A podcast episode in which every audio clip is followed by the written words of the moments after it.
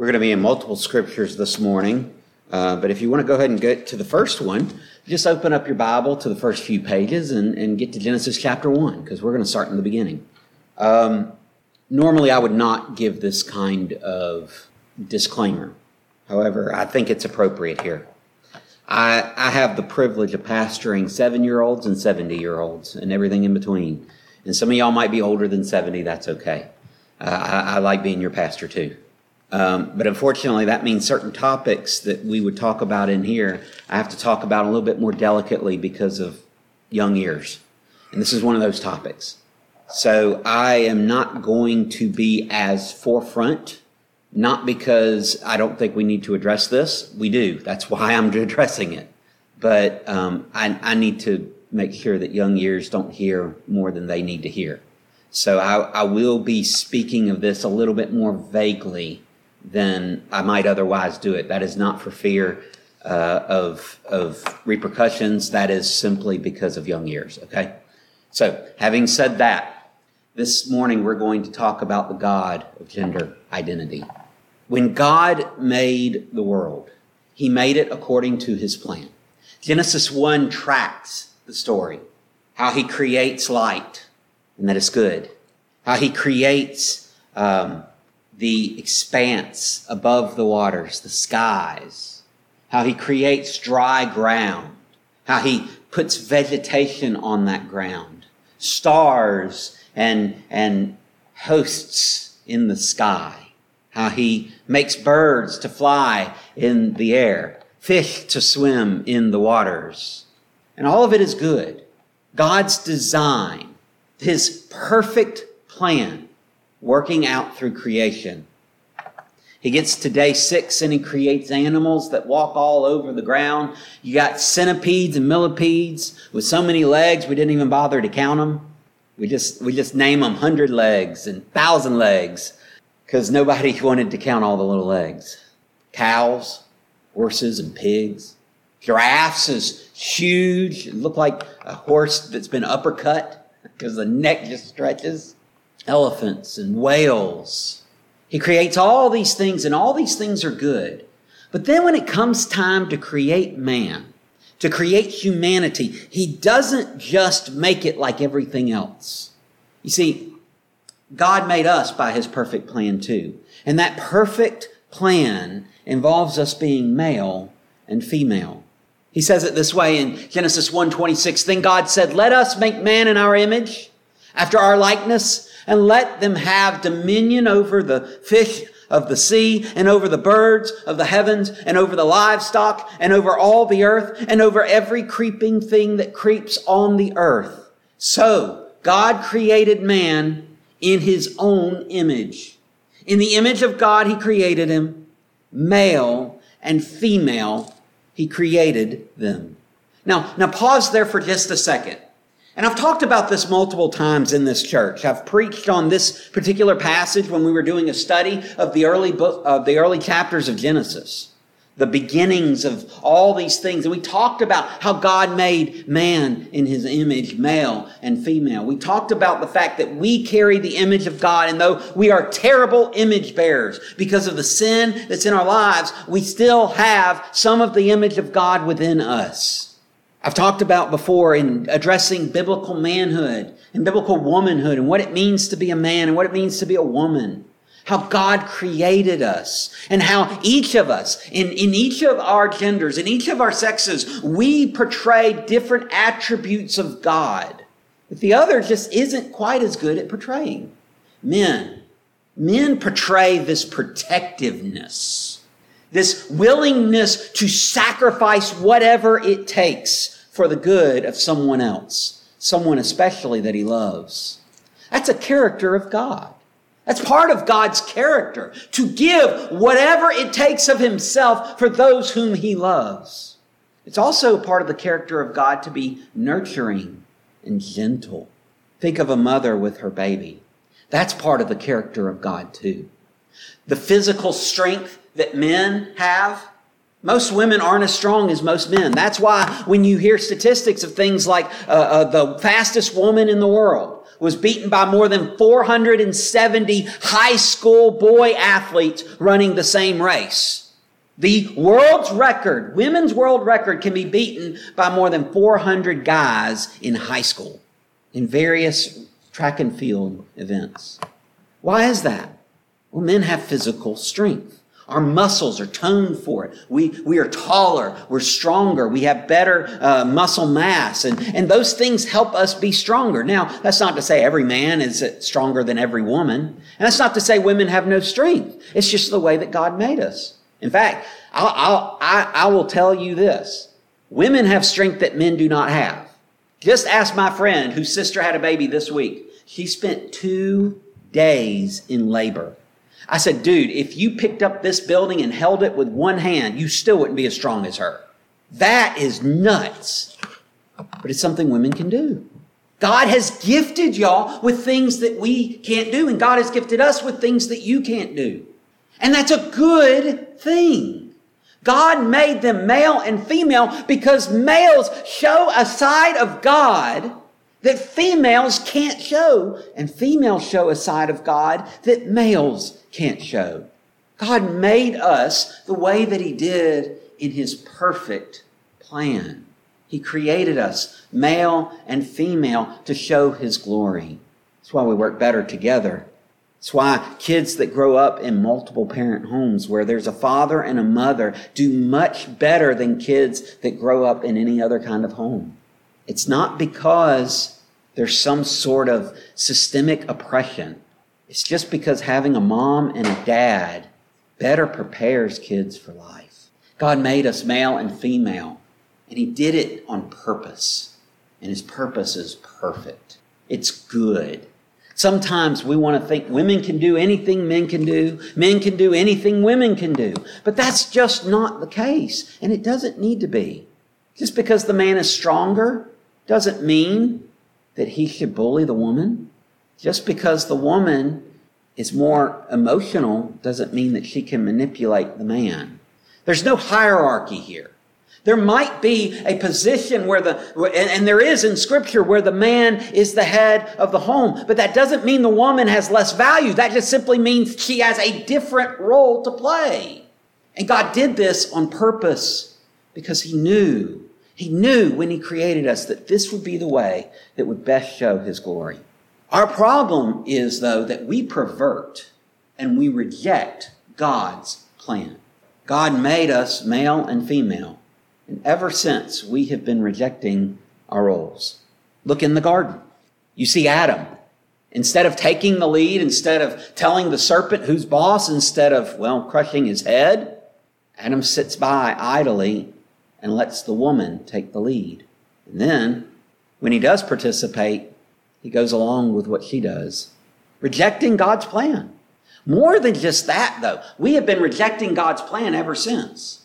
We have been perverting God's plan ever since. And, and the fact that we do this, and the fact that we do it so easily, just shows how bad things have gotten for us. Uh, the author of Judges wants to make this very clear from the outset. He starts the book, and they pick up right at the end of, uh, of the book of Joshua. And at the end of Joshua, the Israelites have come in and have taken most of the land, but there's still some peoples, still some groups that they haven't gotten rid of. And God begins to, to work with his people. He, he wants them to be able to conquer all the land. But the fact is, they pervert his plan. Verse 16 of Judges chapter 2. Then the Lord raised up judges See, these people had been in, in all kinds of dire straits because they wouldn't do what they needed to do to cleanse the land of all the people, just like God had told them. And now they're in trouble because now these other peoples are oppressing them. And they're crying out to God for help. So the Lord raised up judges. God says, all right, I will give you the help you're asking for. Lord raised up judges who saved them and out of the hand of those who plundered them, yet they did not listen to their judges. For they whored after other gods and bow down to them. Instead of going after the true God, instead of saying, you know, hey, we were wrong. We messed up. We need to make sure we're serving the true God. Instead, they go after all the other gods. Do you remember in that series in Deuteronomy, one of the stresses over and over and over again is that we are to have no other gods. Why? Because they'll destroy us. Watch.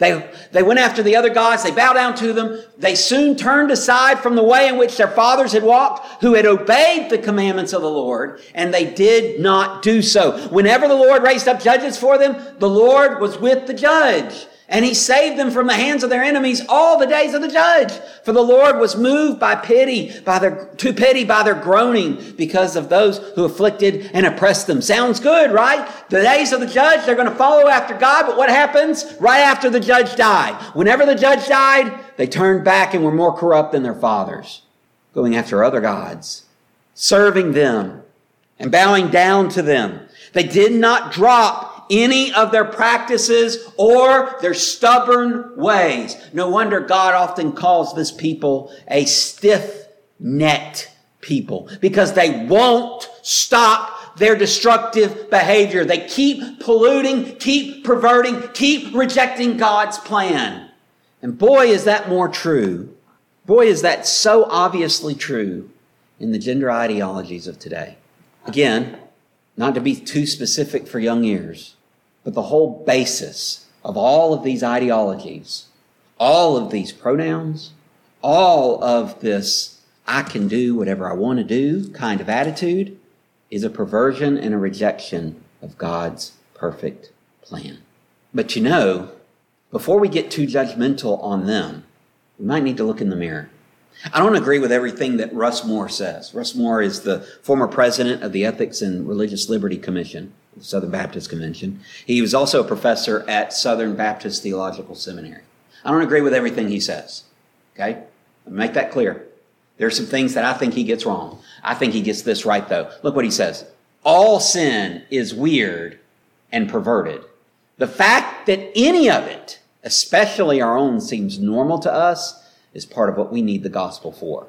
You see, it's not just that people who are doing all these kinds of things over here are perverting and rejecting God's plan. We are in our own sins. Every sin we commit, whether it's coveting or whether it's idolatry or whether it's, it's chasing after some gender ideology to make ourselves something that God never intended us to be, or whatever the case may be, whether it's anger or lust or pride, whatever it is, it's a perversion of God's perfect plan. All sin is perverted. So before we can sit there and say, this person is perverted, we better look in the mirror and say, so am I. Because the fact that we can live with any sin at all shows just how perverted we are. God's a holy God, and His plan is good. When we reject it in any way, when we, when we turn away from it, when we pervert it and twist it to our own desires, we only stand to hurt ourselves. So what do we do? Well, I think first we repent of our own perversion, right? I think that's pretty clear. Does anybody need me to elaborate on that? No, we all need to repent. But what do we do? What do we do for that person who's struggling with this? See, because I don't think we're just called only to condemn. There needs to be some condemnation brought down. Certainly their actions need to be condemned, but but what about the individual who's going through this, who's suffering through this, who's confused by this, who is led astray by this? What do we do for them? Well, I think what we need to do is we must demonstrate both grace and truth to those enslaved by gender ideologies. Grace and truth. It's an interesting combination, isn't it? I, th- I, I seem to remember, I seem to remember that those two words going together. Can, can y'all think of someone who might have grace and truth? Someone that we may have heard of, maybe, I don't know, maybe some long time ago, maybe we heard a story about someone who was full of grace and truth. Does that ring a bell with anybody? And the Word became flesh and dwelt among us, and we beheld His glory. The glory is of the only begotten of the Father, full of grace and truth. I remember it from the King James, so sorry, doesn't match the screen. That's okay. Jesus, the one full of grace and truth Grace and truth. What does that mean? Well, you can't have truth without grace. There's plenty of truth without grace. It's legalism. And legalism will deny anybody for any sin whatsoever, except for mine, you know, because mine's not that bad. But theirs, oh, theirs is terrible. We can't be like that. At the same time, we can't have grace without truth. Because grace without truth isn't really grace, is it? Oh, it's okay. I'm okay. You're okay. We're all okay. Let's just hold hands and sing kumbaya for a minute. That's not grace. You know what that is? Willful ignorance. What one person called invincible ignorance. You know, Jesus was full of grace and truth. He had both. And we have to demonstrate grace and truth to those who are captured by sin, whether it's these kinds of sins that we're talking about this morning or whether it's completely different kinds of sins. You know why? Because we were captured by sin. You child of God? You were once enslaved by sin. Now you're not anymore. We must show the same grace and truth that were shown to us. And that, that leads me to where I just want to spend a little bit of time this morning. Turn in your Bibles with me to the book of Second Timothy. Second Timothy, this is um, one of the later letters that Paul writes. He is close to the end of his journey when he writes Second Timothy. And as you can imagine, this is the, the sequel to First Timothy. Timothy is a young man. Paul had nurtured him up uh, uh, from his from his days of his youth. As a, as a young man, Paul had taught him what he knows. He had taken him on missionary journeys. He had set him to pastor in churches so that so that Timothy could could do the work after Paul had gone had left and gone to other places. Timothy was one of the ones that was staying behind, cultivating the ground, seeing the gospel produce its fruit, and helping the church to grow. He was pastor at Ephesus for a while, in fact. And you can see in 1 Timothy some of the things that he's dealing with. But in 2 Timothy, Paul really wants to stress that you've got to finish this thing well. You can't start well and then fall off. You've got to finish well. And so he tells them that you need to be a workman who is, uh, who is approved, not ashamed, rightly handling the word of truth. He tells him to, to be, um, to be a, a vessel that's used for honorable things, not for dishonorable. You know, because in a house, you got two types of things. You got certain things that you use for specific purposes, and then you have things that you use for everyday use. He says you want to be the one of the ones that's honorable use. You want to be a vessel that's good for the honorable things. So cleanse yourself from the dishonorable. Don't get into all of the quarrels and, and all of the, uh, all of the ignorant controversies that just make things worse. And then he says this in chapter 2, verse 24. He says, And the Lord's servant must not be quarrelsome, but kind to everyone, able to teach, patiently enduring evil, correcting his opponents with gentleness. God may perhaps grant them repentance, leading to a knowledge of the truth, and they may come to their senses and escape from the snare of the devil after being captured by him to do his will. We have here a picture, I believe, of how we can show grace and truth to those enslaved by sin, especially the sins of these gender ideologies. First, love them like Christ. Did you catch it in verse 24 from 2 Timothy 2:24? He shows us to love them like Christ. First of all, whose servant? The Lord's servant. Does that mean we get to pick what we do and how we do it? Does that mean that we have the liberty to make whatever decision we want to make? Does that mean that we get to feel about that person however we want to feel and act on our own feelings? No. We're the Lord's servant. And part of being the Lord's servant is serving the Lord. And we do that by being like Him. We do that by conforming to His image. We do that by doing what He does, by loving like He does. But He goes on and he says, must not be quarrelsome. The Lord's servant must not be quarrelsome, not looking for an argument. Boy, I'm going to tell you, I know so much stuff. I am so smart, and it is so easy for me to forget that I do not know everything. And so that not being quarrelsome, that's hard for me. Because man, when somebody says something wrong, I just want to, I, just, I just want to prove them wrong. Now I know none of y'all struggle with that. That's just me, I'm sure. But we can't be that way. It's a struggle. It's a fight. That's one way I pollute God's image is, is by trying to fight people instead of trying to win them. But we must not be quarrelsome. Instead, kind to everyone. That word kind has the image of a mother caring for a child. There's nurture. There's compassion. I once had a boss who prided herself in being passionate for the work she does. And I had to tell her one time, your employees don't just need passion, they need compassion. We need compassion for those who are lost, y'all. We need to care about them. We need to love them the way that Christ loves them. You probably have already memorized this. I bet you memorized it in the King James. I did. Be ye kind one to another, tenderhearted, forgiving one another, even as God, for Christ's sake, hath forgiven thee. Just like God forgave you in Christ, so you ought to be forgiving of one another. Well, when you put it like that, sure brings it home, doesn't it? Love them like Christ. However, we must also tell them the truth. You cannot have love without truth. Jesus was full of grace and truth. He wasn't just full of grace. Otherwise, he, if he was not full of truth, he wouldn't have been full of grace either.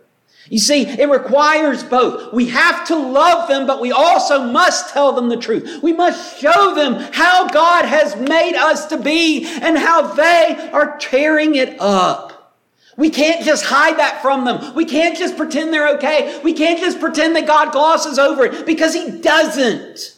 And how? How? Tell me, how do you come to the place of confessing your sin before God if you never hear the truth that you're a sinner? It can't happen. We must tell them the truth. We cannot be ashamed of the truth. People compare truth to a lion. It'll defend itself. Just let it out of the cage. Now, that doesn't mean you sick a lion on somebody. Love them like Christ, but tell them the truth. He, he makes this point in verse 24 able to teach. The Lord's servant must be able to teach. You know what that means? You got to actually know the truth and how to share it. Then he says in verse 25, correcting his opponents with gentleness. Correction. You know what that means? You got to tell someone where they're wrong you can't correct something if you don't tell them where they're wrong. Think about it. Y'all went to school. You got grades on your test, right? Right? Did, did the teacher just tell you your grade? Or did they give you a chance to look at your paper? So, so good teachers will give you a chance to look at your paper. You know why? Because they're good teachers, yeah. So you can see what you did wrong. Where did I mess up? Where was my problem? This is where you went wrong. Here's what you should have done instead. But you can't do that if you don't mark the problem wrong. If they don't give you the grade. I had one professor in, in seminary that would not return anything back. And then after the semester was over, finally sent me a package in the mail of everything I turned in with all the marks. Well, great. That doesn't do me a bit of good now. I'm already done with the class. I saw my grades, some, somewhat along the way, but I had no clue how I was doing because I didn't get feedback. Y'all, we got to tell them the truth. We got to let them know where they're wrong. Now, that doesn't mean that we're proud about it and, ha ha, I'm right and you're wrong. It doesn't mean that we shove it down their throats, but we do need to tell them. That's why when churches refuse to address these issues, they see the church as irrelevant. The church must not have anything to say. Let me go to someone else. You want to know why this is so prevalent in our culture? Because we haven't addressed the issue. We haven't addressed it from the pulpit. We haven't addressed it in the pews. We as a church have not done our duty. We got to do our duty. Love them like Christ. Tell them the truth. Third, call them to repentance. What good is it if they know the truth, if they don't know how to apply it? Call them to repentance. It's not just enough to tell them you're going to hell because of your sin. They need to know how not to go to hell because of their sin. They need to know that there is a God who loves them, who gave himself up for them, and who is willing to forgive them of their sin if they will cry out in repentance to him. We must call them to repent of their sins, turn from their wicked ways, and do what God has commanded. Verse 25 correcting doesn't just mean showing you where you're wrong, it also means how to be right. See, I can chastise and show you where you're wrong, but it doesn't help you unless I correct and show you what is right. We must call them to repent of their sins. Now that means a totally different lifestyle. That means they can't live the way they're living now. They have to change. But we need to call them to that. We need to call them to not stay where they are, but move beyond it. Proverbs 11:30 says this, "The fruit of the righteous is a tree of life, and whoever captures souls is wise." God says it's wisdom to capture souls. And what he means by that is that it's wisdom for us to go get them out of the depths of despair and out of the slavery to sin that they're in and call them out to repentance in faith in Jesus Christ. He doesn't just want us to shun them and tear them away. He doesn't just want us to tear them down and call them hellions and, and, and tell them what bad future awaits them if they don't repent we need to also tell them how to come to God. Psalm 51. I love Psalm 51 because I need Psalm 51. David says, Create in me a clean heart, O God, and renew a steadfast spirit within me. Do not cast me away from your presence. Do not take your Holy Spirit from me. Restore to me the joy of your salvation and lead me in life everlasting. After pouring out his heart to God immediately, he says this, Then I will teach transgressors your ways and sinners will return to you.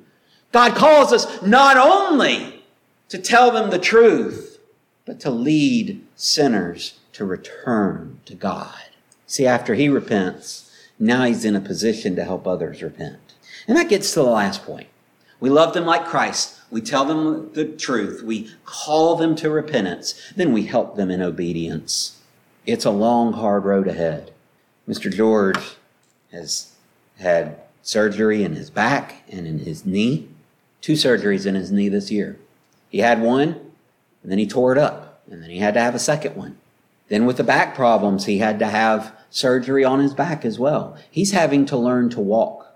Just recently, just within the last couple of days, he's finally gotten to where he can stand. But people are trying, people are having to help him. Physical therapists are having to help him get up, help him move, help him walk. And they'll be helping him for a long time. Several, this last year actually. Some of y'all might know the name Junior Hill. Junior Hill is a long time Baptist preacher. Junior Hill is quite an old man now if he's still alive. I don't know if he's passed since this. Last year at the pastors' conference, he was he was the evening speaker. And if you know anything about these conferences, the evening speaker is the main event. They do these sermons all day long. They have different speakers and do Q and A's and things like that. And then at the end, in the evening, there is a worship service that the the entire community is invited to. And Junior Hill is preaching at that service. Now, Junior Hill doesn't look like much now. Fiery preacher when he was younger. But he sits in a wheelchair. And as he is preparing to get up on the stage, the stage is several steps high. So it's probably about this high off the ground. There's no way you can get a wheelchair up there. And there's certainly no way that an old man with a walker that's normally in a wheelchair can get up there on his own. They have this wheelchair lift this church. And so these couple of guys kind of gather around him and they help him stand up, get him onto the lift, and hold him steady as the lift raises him up to the level of the stage. And they help him get up, and he's slowly making his way to the pulpit. He's hunched over, difficulty walking. He's holding on to the pulpit, and he's not raising his voice. He's just talking from his heart. And after a while, he says, he, he knocks over his cane. He hung the cane that he was using to help him walk on the pulpit, and he knocks it over. He says, "Oh, just just leave it there. Might be me in a few minutes here." After a little while, he says, "You know, I'm, I'm starting to get a little tired." And they bring him a chair and help him sit down. The picture of this old man, barely able to move, still preaching the gospel, but all these other guys around him helping him up, helping him carry his burden, holding him up, guiding him, bringing the chair for him to sit in. That's a picture of what the church ought to be. We ought to be the ones that are gathered around those who need help, whether they're old preachers that are trying to go to their deathbed preaching the gospel of Christ, or whether it's someone who is lost in sin and needs to know how to find Jesus. We need to be the ones to gather around them and help them obey God. That's who we ought to be as a church because they may come to their senses one day, Paul tells Timothy, and escape from the snare of the devil. How many of you have ever known a wild animal to escape the snare on its own? More often than not, it needs help. That person who's struggling with their identity, they need help. Just like any of us who are struggling with sin need help.